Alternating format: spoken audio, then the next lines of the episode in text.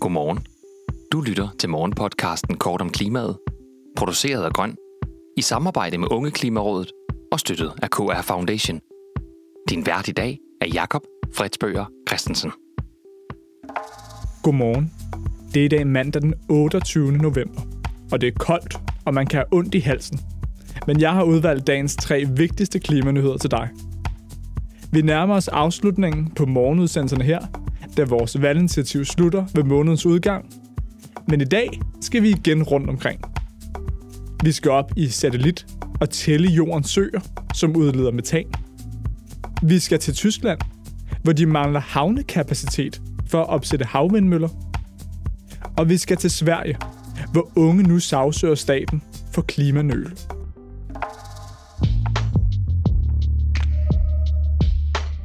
Vi starter dagens udsendelse med våde tær i politikken.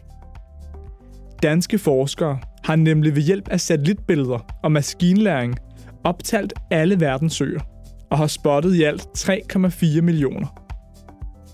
3,4 millioner søer er markant flere end for 30-40 år siden, men færre end man frygtede der ville være.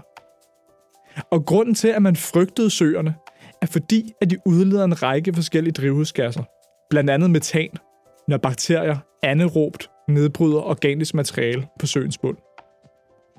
Flere søer kan altså bidrage til klimaforandringerne, men stigningen i antallet af søer skyldes til dels også klimaforandringerne selv. Når temperaturerne er steget over hele kloden, har det nemlig fået is til at smelte og permafrost til at tø. Og det har bidraget til flere vandbelagte områder. De danske forskere er dog kommet frem til, at 56 procent af stigningen i antallet af søer skyldes menneskeskabte reservoirer. Altså opdæmninger til afvanding af marker eller dambrug eller udvinding af vandkraft.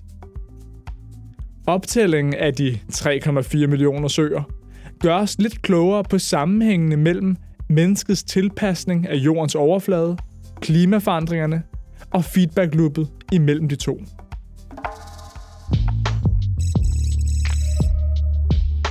I Energiwatch kan de fortælle, at Tyskland simpelthen mangler havnekapacitet for at kunne nå sine klimaambitioner.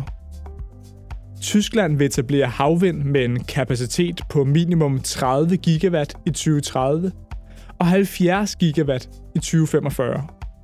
Men de mangler havne, de kan udskibe og servicere vindmøllerne fra. Tyskerne er dobbelt ramte af, at en ny vindhavn i Bremerhaven er blevet blokeret af en tysk domstol efter syv års retssag. Og de offentlige kasser mangler 300 millioner euro til at udvide havnen i Cuxhaven. Rostocks havnechef vurderer, at hvis Tyskland skal nå sine ambitioner, så er der brug for mindst to nye havne på den tyske vestkyst og en ny ved Østersøen.